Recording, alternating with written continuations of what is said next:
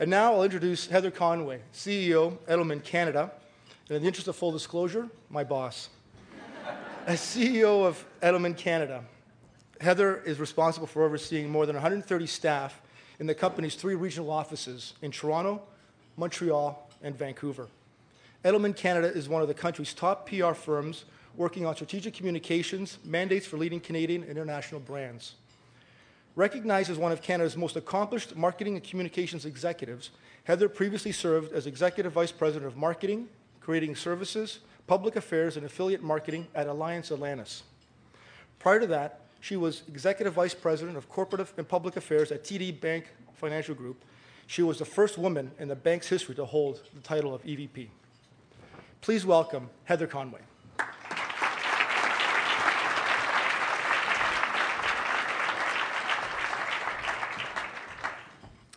Thanks, John. Uh, let me add my thanks uh, to the Canadian Club and to all of you for being here today. It is my pleasure to introduce you to my boss, the president and CEO of Edelman Worldwide, Richard Edelman. Richard joins us today, uh, not long after presenting the findings from the 2010 Trust Barometer at the World Economic Forum in Davos. The Trust Barometer, for those of you who aren't aware, is an international study of trust and credibility that's provided a decade's worth of insights for businesses, governments, and others, and has proven to be an invaluable tool for leaders to better understand themselves, their role, and the worlds in which they operate. While not a pollster by training, I don't think, I can tell you that Richard has an intimate and passionate understanding of numbers, and not just polling numbers. I can tell you, as a CEO of his business here in Canada, he has a very, very, very keen interest in profit numbers as well. Trust me, Richard, they're all good, and thank goodness Trust in CEOs is up this year. Richard has been named one of the most influential people in public relations in the world. He has counseled CEOs from some of the world's largest companies on some of the biggest issues facing us. His blog, 6 a.m., receives more than 2,000 visitors a day. We are very pleased to have him here with us today in Toronto. Ladies and gentlemen, Richard Edelman.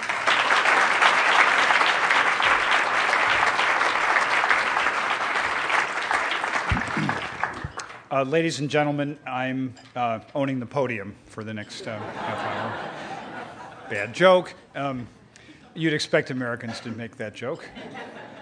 But um, my subject today actually is uh, an area that uh, Canada surprisingly does own the podium. Do you know that of the G8 countries, trust in business, trust in business in Canada is the highest among all the G8 countries? Did you know that uh, trust in chief executives of all the G8 countries is highest in Canada. I bet you you're surprised. I was.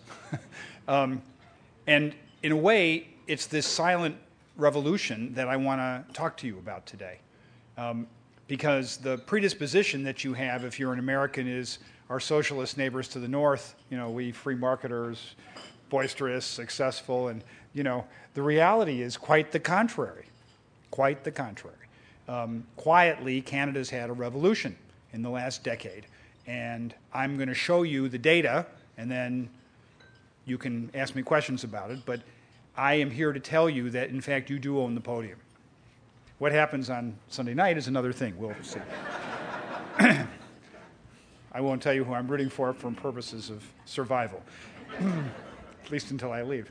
Um, Okay, so uh, the Edelman Trust Barometer. We've been doing this for a decade.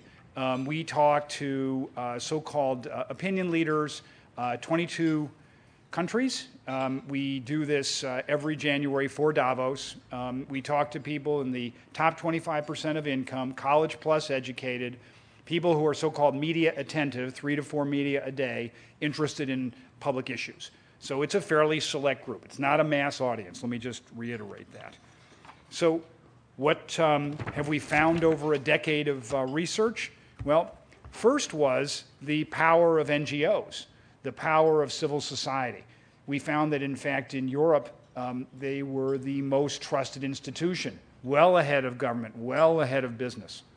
Um, then, uh, with the uh, problems of Enron, Global Crossing, Garth Drabinsky, I could keep going. Um, we had the fall of celebrity CEOs. But it was easy to say that those were all the concept companies. Those were the sort of new era go go's. The mainstream of business has it going just fine. Don't worry, we're in charge. The middle part of the decade um, saw two phenomena. One was the rise of a person like yourself as a credible source, with the advent of everything from Facebook, MySpace, etc. You started to see an increasing reliance on friends, family, peers. So instead of the primary method of communicating being top down, it started to be horizontal, it started to be peer to peer. We also saw in the end of the decade the real surge in trust in business, well ahead of government in most of the markets that we observed. And so you may remember a cover story in Fortune magazine that had the big fist of business saying, Business is back. Ah, yes. Weren't those the glory days? Hmm. Well, a few short months later, um, September 15th, 2008, I remember it well um, because I lived in New York, and um, you saw people walking out of Lehman Brothers, literally five blocks north of our office on Times Square, with boxes because they were toast. Um, and so were people at AIG and Citigroup and General Motors and RBS and a lot of others and trust in business plummeted at an incredible rate. And the consequences are still to be determined. So, what did we find this year? Let me give you some general global observations. Trust in business has come up. It is, however, fragile. The other observation we would make is that trust in business generally is higher than that of government. So it used to be that if business trust went up, government trust went down. You know, vice versa, sort of the seesaw effect. Not the case now. You see coincident moves. but in 18 of the 22 markets, business is more trusted than government. The only markets not China, Singapore, Abu Dhabi, and I forget the fourth. But um, it's basically, you know, regimes where you better say you like government. Um, the other point that I want you to remember as I go through this data set is we used to think that corporate reputation was premised on making the numbers and having a charismatic chief executive. That is no longer the case. Today, it is quality products and services, a company I can trust, and a company whose business I understand, transparency. Therefore, if you're in banking doing proprietary trading, which means Amanda and I are doing an off exchange deal because I'm an oil company and she's a bank and no one has to know what we're doing, doesn't work well. It may work well for her and for me because we both make money. It's not acceptable. Proprietary is a bad word. Something that we understand is a good word.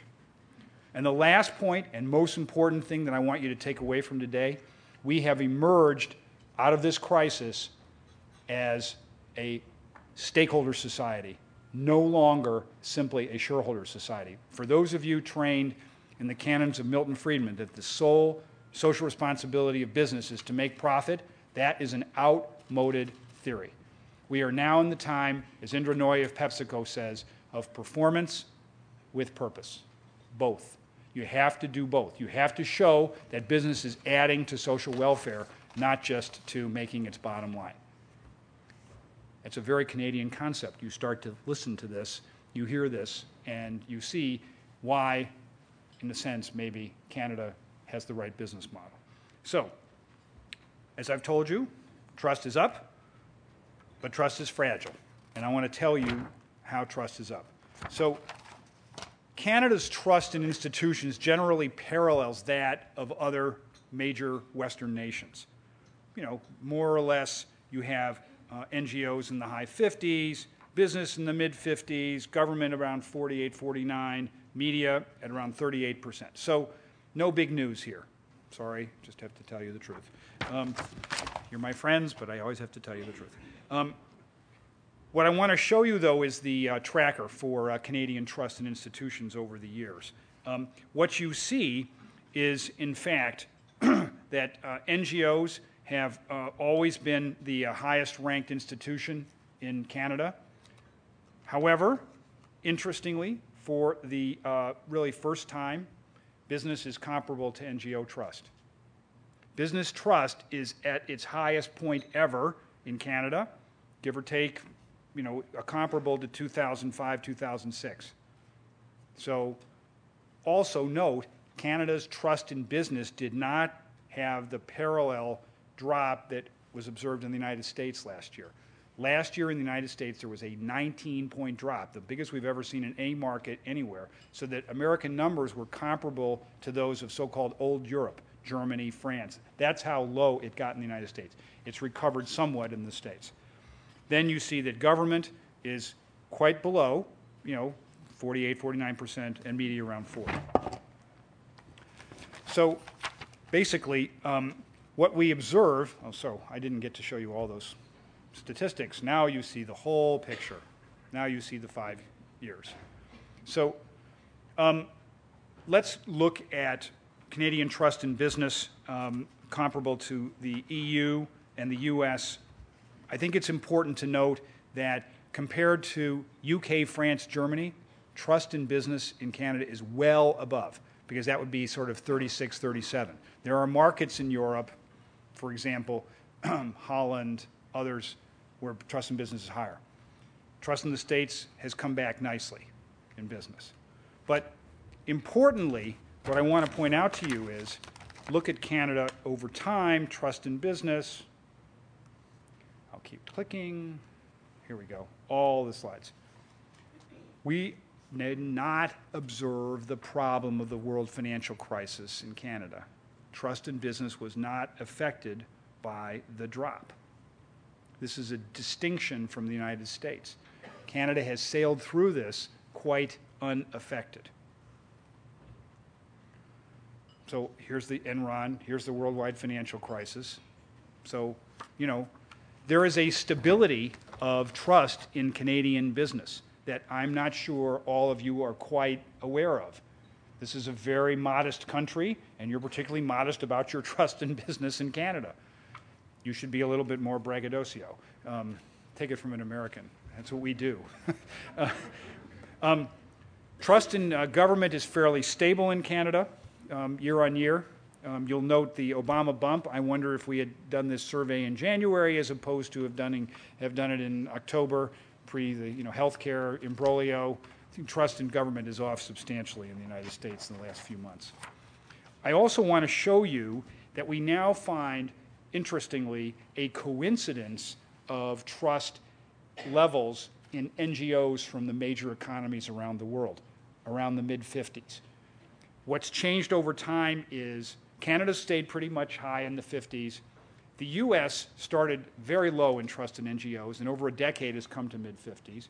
China was very low in the mid part of the decade, has come absolutely straight up. So there's this coincidence uh, around the numbers mid 50s in trust in NGOs.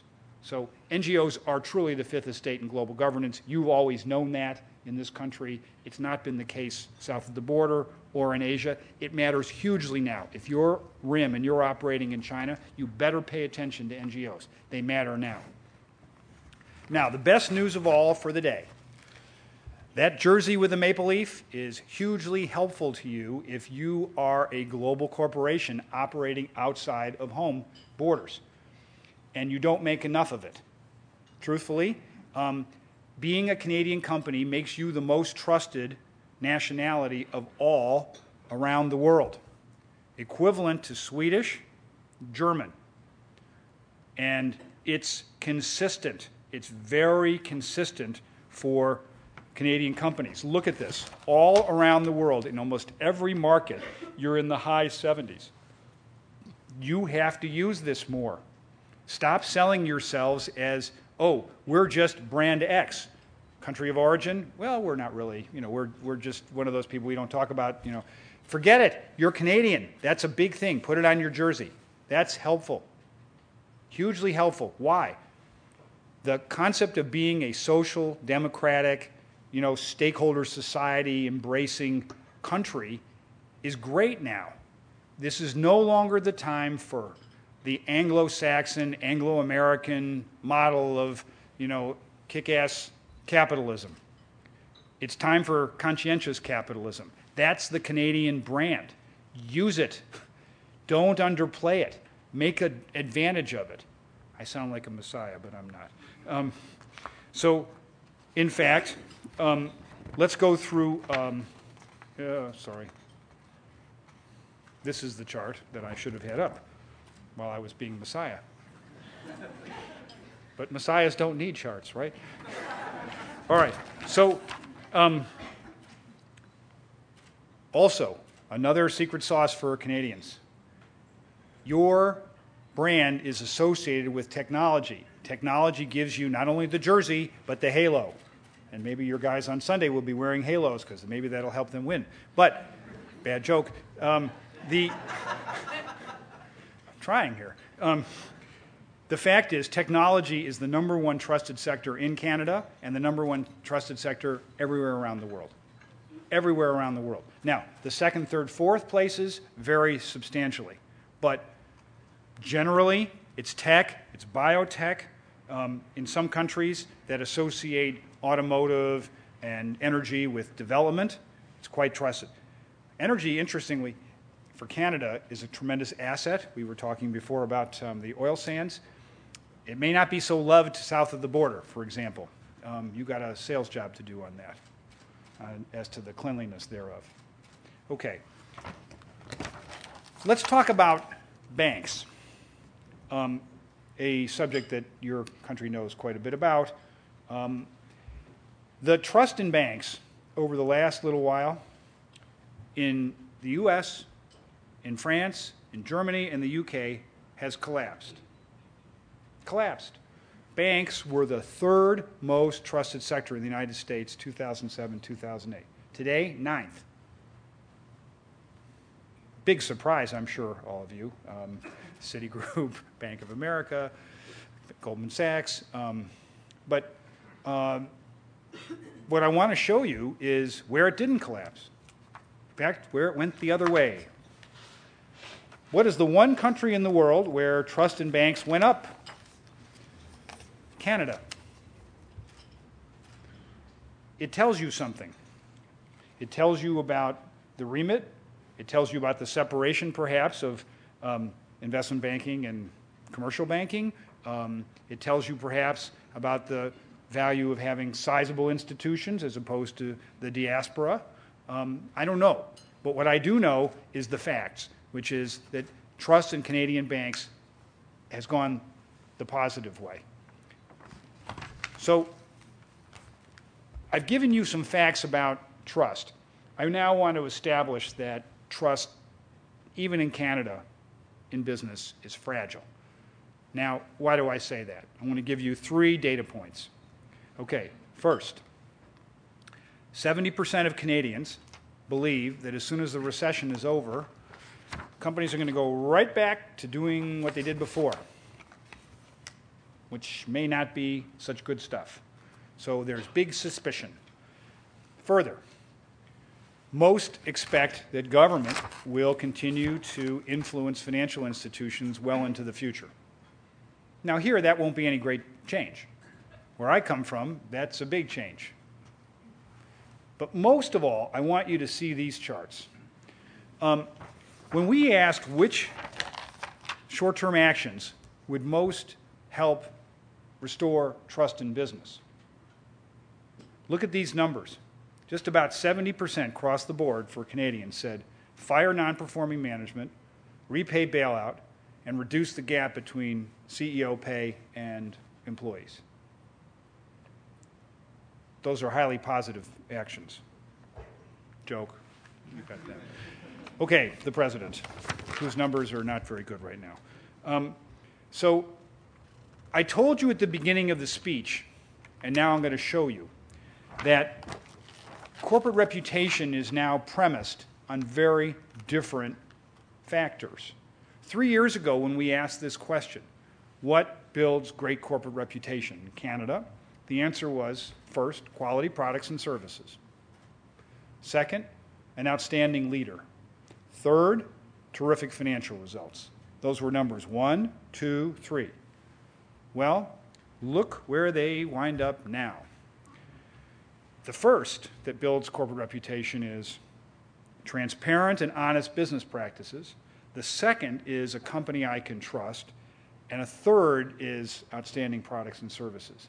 The bottom three, well down, are delivers consistent financial returns, then highly regarded CEO, and then innovative products. What does it tell you?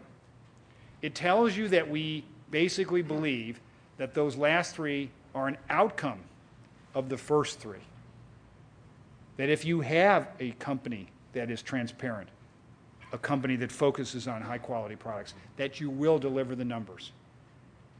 It's no longer enough just to have a showman CEO type. You got to actually deliver on those things that matter to people. Tell them how you do, what you do, and you're going to win. If you keep it to yourself, you're going to lose, no matter how good your products are. It's not enough. Now, I want to also show you an important question um, where the Canadian data vary slightly from the global data, but the hypothesis I gave you was we have moved from a shareholder world to a stakeholder world. And maybe it's partly because we've been burned in our personal portfolios. Maybe it's because, you know, we have realized that um, in order for business to prosper, it has to prove itself in society. Maybe it's some combination of all of those things. But when we ask the question, if a CEO is making a decision, which stakeholder ought he or she pay most attention to? In Canada, the most, the biggest group by far was all stakeholders. I can't decide. Followed by investors and employees, customers at the end. Across the world, generally we found plus 50% of people saying it was all of the above. I can't distinguish. Doesn't matter to me. I, I, you know, all of them matter equally. Now, just a few more data points about um, this changing nature of trust. Business has lost the ability to operate unilaterally on issues that matter for global future. Example health, obesity, environment. How do we find this out? Three quarters of people say that they are much more likely to trust a company that partners with an NGO to battle global issues than if the company does it itself.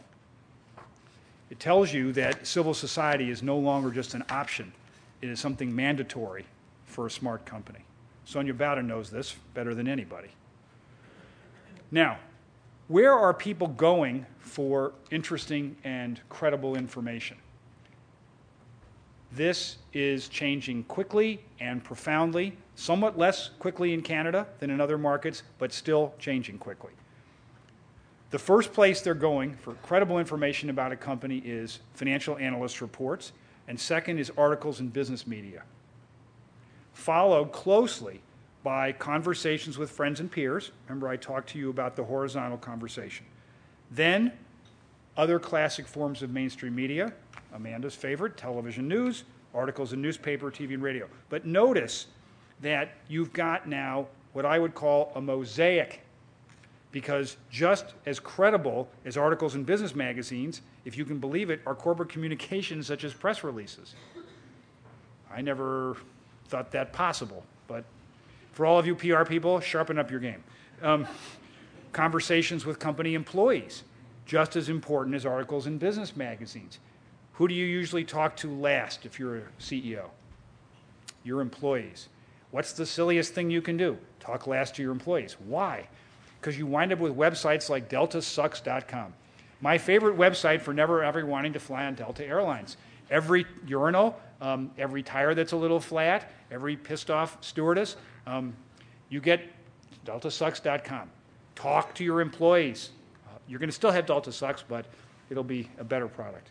Um, notice the rise of social media at the bottom, and particularly for the 25s to 34s, the totals are 33% in Canada. Trust free content sources is media. I can't remember who, who I was talking to about this last night. Heather about Wikipedia. Wikipedia content shows up in places you can't believe. It's just assumed to be accurate. It says I have three sons. By the way, I have three daughters. I, I, collect, I correct my own Wikipedia page. You know, seriously, garbage in, garbage out. I mean, it, you know, it is the vox populi, but it is accepted. You must consider it. Online search engines, again, the game for you, if you're a corporate, is you better go to Google and say, okay, so what are they saying about, uh, you know, ITT Corporation or whatever? And if the first 10 citations are from NGOs blasting your water uh, products or whatever, you got trouble. You better help change the conversation and have better content that you're pointing people to. The game's changing. It's a mosaic. It's not uh, anymore a you know, single broadcast on, on CTV or anything else. And I want to point out to you the trends in television, radio, newspapers, and even friends and peers. We have a dispersion of authority, folks. We have a real drop in trust in any individual news source. So the drops are much more dramatic in the US and the UK, France, Germany than they are in Canada. But the trends are clear. The trends are clear. Dispersion to social media, dispersion to friends um, and, and, and company employees, away from mainstream media. Actually, Canada is remarkably stable, relatively, in the last couple of years. Now, who's credible? Again, Canada actually is different in this. What I want to point out to you is more or less you've got a mosaic in Canada of equality. This is different from the US, where chief executives are at 25% credible and academics and experts are at 55 to 60. In Canada, what you see is academics at 50, CEOs at 40, financial analysts at 50, NGO reps at 50. So da da da da da. So equality. That's the whole idea of mosaic. So if you're relying on your chief executive rolling him or her out and saying that's the company point of view, not good. not good enough. Get experts, get NGOs on side, work your financial community. You've got to have multiple voices. CEO, supporting cast. Think of it that way. So I just want to show you comparatively for Canada relative to others. Um, eventually, this will all come up. Um, just take a look at how different uh, Canada is from the rest of the world, and also what a spike CEO credibility had in the last year in Canada. Big jump. from 19 to 39. We've never seen that kind of one year jump for any one country with a spokesperson. Um, the Canadian CEOs actually did pretty darn well in this crisis, uh, bank CEOs in particular, relative to some of their peer group in other countries, not to be named, um, but they're in the South, you know, you know the country. Um, okay, so um, where am I coming to out of all this? I've told you that trust is up, it's fragile, um, trust is now a real line of business if you're thinking about corporate reputation, um, that uh, we're in a stakeholder world. But I want to go further than this. I want to suggest to you that um, you really need to be thinking about uh, capitalism 4.0. It's the most interesting thing I heard in Davos. The first phase of capitalism really was Adam Smith. And that phase, really, in the, the minds of, of, of, of economic thinkers, lasted until the Great Depression. And then we had capitalism 2.0 and a heavy foot of government in business for really, I don't know, a good 50 years, give or take, till Thatcher and Reagan was capitalism 3.0. And that period really lasted for more or less the better part of 30 years. Um, capitalism 4.0 began September 2008 and the book is still being written. But I think it's about business and society. It's performance with purpose. It's conscientious capitalism. It's philanthrocapitalism, however you want to talk about it. But it is not this blind rush to shareholder value um, where um, we know everything, you know nothing. Um, we'll just make profits, and you guys will be happy to have your paychecks and you know big stock dividends. I think that the question of, of, um, of capitalism is really still being determined. to what extent, again, where I live, um, will government um, continue to be an investor, a director, or a referee, or a player? Um, I think that there's a lot to be said for the model that is extant in Canada, where there is, is I think, an increasing um, freedom of business from the government, um, though within a defined set of rules. Um, and that may be a model that uh, all of us can uh, look to. We are urging all of our clients to look at a different way of considering capitalism 4.0, which is public engagement. And our way of characterizing it is advancing shared interests in a world of interdependence. That we are linked, that it is not business silo from government, silo from NGOs, silo from communities, that in fact we are actually, as business, the best hope for change, but it must be done together, it must not be done unilaterally.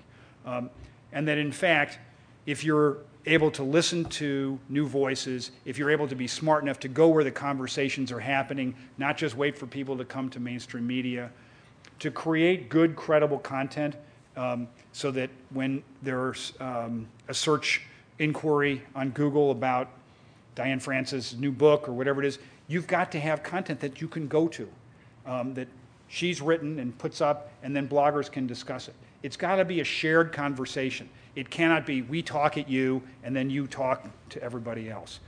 And I also would urge on all of you corporates be open advocates. If you're promoting the uh, oil sands, say, I'm here to promote the oil sands. Here's why it makes economic sense. Here's what we're doing to capture the carbon. You know, it's not the perfect thing, but it's sure a hell of a lot better than relying on the Middle East for oil. Um, and the, the last thing I'll tell you is develop new influencers.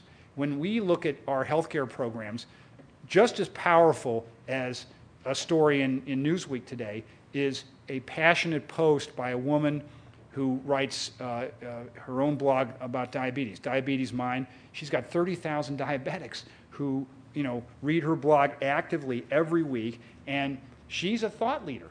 And you can learn a hell of a lot from her if you're a corporate. Um, you know, influence is dispersed. It's not any longer, you know, the people at the York Club and sitting there, you know, as good as they are, they're probably all in their red leather chairs thinking they still run things. But it's not the case anymore. The world is dispersed, grab it. So, with that, I'd love to take any questions. Thank you.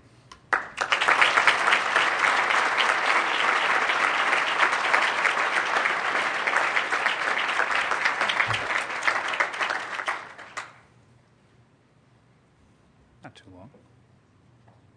Questions? No questions. Yes. Yes. Over there.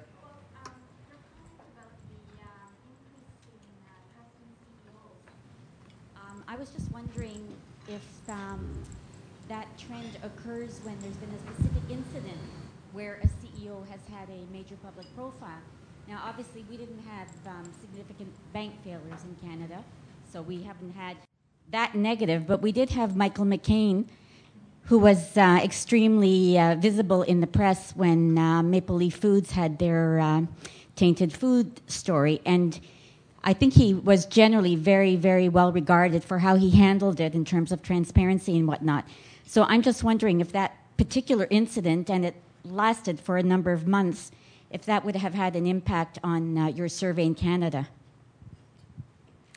I, I, think all these things are, are um, relative as well. So um, if uh, there had been an outstanding public official who might have taken up some of that space, you know, that made it harder for CEOs to get so much uh, increase in, in, uh, in trust. But you had no trust incidents that were really terrible, um, and you had a couple of examples of CEOs actually stepping up and saying, you know, I'm either going to reduce my compensation or, you know, we're going to take the product off the market because it's not safe or whatever. So I think that's indicative of, of uh, responsible chief executives. So yes, the answer is to your point, yes was good. There was another, John. The question you raise about uh, people worrying about things going back to where they were. Mm. And I'm wondering what differentiates, say, this year from past years that sort of in your mind indicates that maybe we won't go back down that road?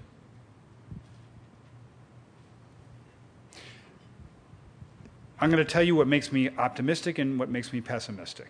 I'll start with the pessimistic. Um, I think fund managers are still pushing uh, their um, holdings in, in, a quarterly and even more rapid uh, manner so that you know, I want my return, Mr. or Ms. CEO, and I'm not a long-term shareholder. You know, I'm a hedge fund, I'm a whatever. And I think that's a real problem. The capital markets are skewed toward short-term performance. You may disagree or agree, Amanda, but I, that's what everything I hear from my people who I, you know, are friends with. On the positive side, I think more and more chief executives are saying, "So what? They don't want to own my stock? Too bad. Um, you know, I'm not going to give a um, uh, quarterly estimate of my earnings. Um, I, am not going to uh, burn the furniture to make the quarter. Um, and I'm not going to uh, cut my research budget. So I, I, just, I mean, I heard the head of HSBC, of PepsiCo, of, of Tata, they all were sort of lining up to say in Davos, it's a new time. Businesses' role in society, and but, but the key point is we're not doing it for philanthropy. We're doing it because green equals green. We're doing it because we have to have a sustainable business model. Okay? So if you think about it, it's always been, well, we'll give some money on the side and keep people quiet. And, you know, now it's, it's the BATA model of, you know, we're building a sustainable enterprise and uh, we're going to employ people and they're going to make money and then we can, then they can afford to buy our shoes and and, and we're going to manufacture locally and we're going to invest in schools and they're going to have good water. And so it's a bigger role and a bigger responsibility for business. But, you know, they'll have customers who are able to uh, be around. Other questions? Amanda. I'm just on a specific point on Toyota. Um, you said that, that uh, trust and transparency are as important as quality of product. What if you've lost both? You know, it's a very interesting conundrum for a global company in such a strained environment. So, the CEO of Toyota is behaving exactly right for a Japanese audience. He's come up three times, he's apologized, he's he said, we're, you know, we're working as hard as we can on it. And I think for a global audience, that works once, not three times. Um, and so for me, I'm interested in okay, I get it, you're sorry. You want your products to work. I know that. So, what was the problem? How can I be sure it's not going to happen again? Where did we go wrong here? Is it too much electronics in, in the product? You know, which, which supplier failed you? I, even if they don't know that, I'd like to hone in a little bit more on what the nature of the problem is because it seems systemic as opposed to specific, right? Delimit the thing if you can. Um, so, you, what you're sort of really getting to is what would you do if you were me for Toyota now? Um, and I think that I would designate um, their director of engineering, um, preferably a uh, Western person um, who's Canadian American, whatever, who says, I'm touring the factories. I'm telling you no car is going to go out of here until I'm sure it's uh, safe. And I'm in charge. And, um, you know, here are the five things I know because I've already checked them off. And here are the four things I don't know. But no car will be sold until it's right. Something really aggressive like that. Instead of these gauzy ads that say, oh, we, you know, we make cars in Kentucky and we make cars there. Yeah, so? I don't care where you make them right? I gotta, I, if I'm driving, it can't like go fast and then, you know, I go off the road. Not a good idea. Questions, other? Yes. So, where does the change in trust actually translate to increased sales? Because um, you look at in the depression that's happened just now, sales of Walmart have increased, and you know, most of those have come from third world countries or other countries where most people don't even know who the manufacturer is. So, in your survey, where does it actually translate into the type of um, products that would be influenced by this trust? So I'm going to give you two answers. Um, not to be evasive, but they're two co- correlated. Um, the first is um, survey after survey is indicating that uh, the best talent wants to work for companies that uh, have capitalism 4.0 attitude. Um, and so that's, that's very relevant. Particularly recent um, uh, B school graduates have indicated this. Did you know that uh, two thirds of the graduating class at uh, Harvard Business School last fall, last uh, summer, signed the MBA oath, which committed them not to maximize individual gain, but that they were looking out for their whole company and even more for what's going to be good for society. Go to the MBAoath.org. It's a very interesting uh, read. Second, um, we do a corollary study uh, called the uh, Good Purpose Study, um, which I'm happy to send you if you give me your card. Um, indicates by a better than two to one margin, uh, people are uh, preferring to buy products that um, have a, a, social value as well as a um, uh, you know functional uh, benefit. Um, so I, I'm a complete believer in this. I do think there's a price point issue. I think that at some point, if and this is according to uh, Walmart, um, a product has to be priced within 5 to 10 percent of the other option. Um, it, you can't be 50 percent above. But if it's 5 to 10, people will buy the eco brand over the other. I hope that answers in as, in as much as possible. Other questions? One last question. Anybody else? Yes.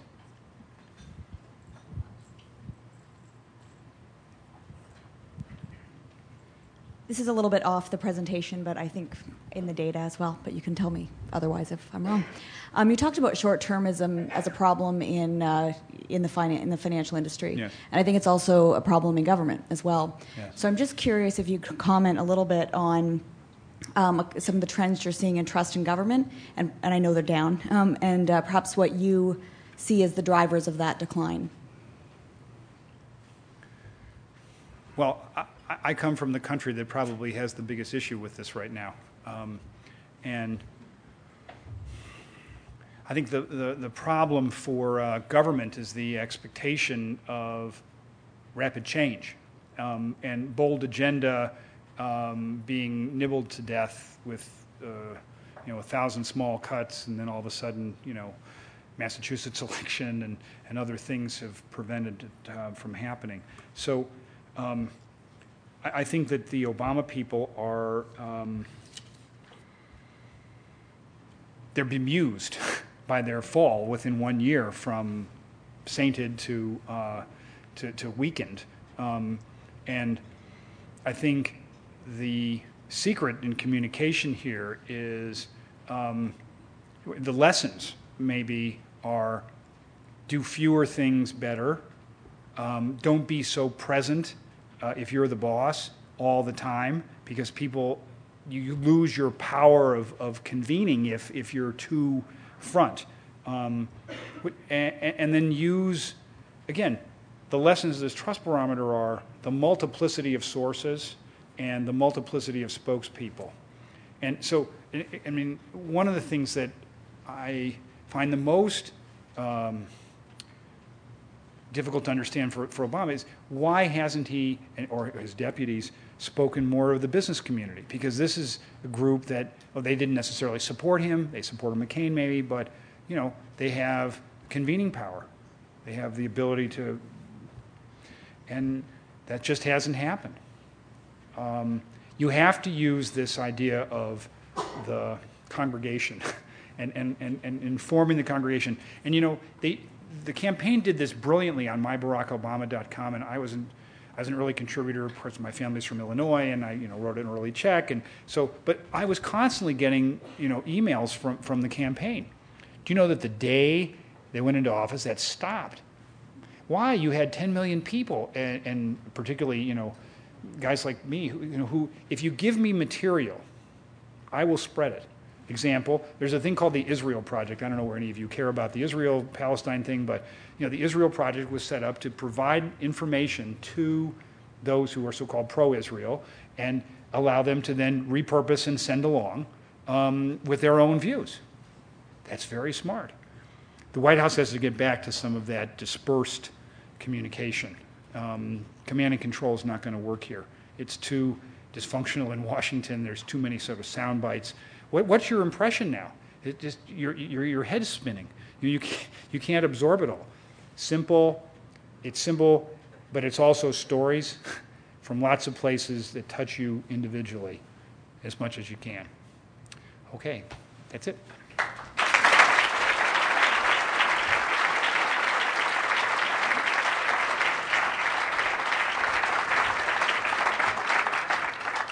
I'd like to ask Amanda Lang to come to the podium, please, Vice President of the Canadian Club of Toronto.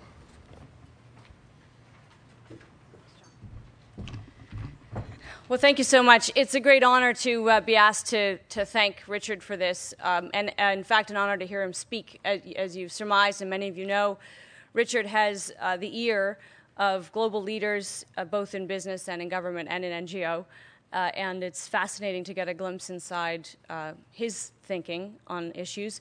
The Edelman Trust Barometer is, a, is an important guide, partly because it's long term, so we get the sense of the history of this thing and it's uh, obviously revealing. It's interesting to see that old fashioned values are back in style.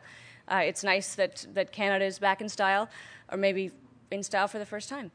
Uh, it's also, I guess, comforting to know that some things will never change and that no matter who rises and falls in trust, media will always be at the bottom. Richard, we appreciate you being here today. It's a real pleasure. On behalf of the Canadian Club, our thanks.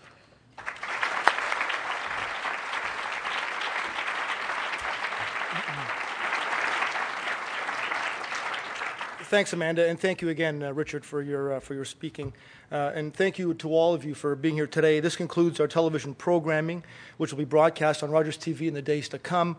Uh, we are grateful to Rogers TV and uh, and 680 News for their continuing promotion of the Canadian Club events. This meeting is now adjourned. Thank you all. Have a good afternoon.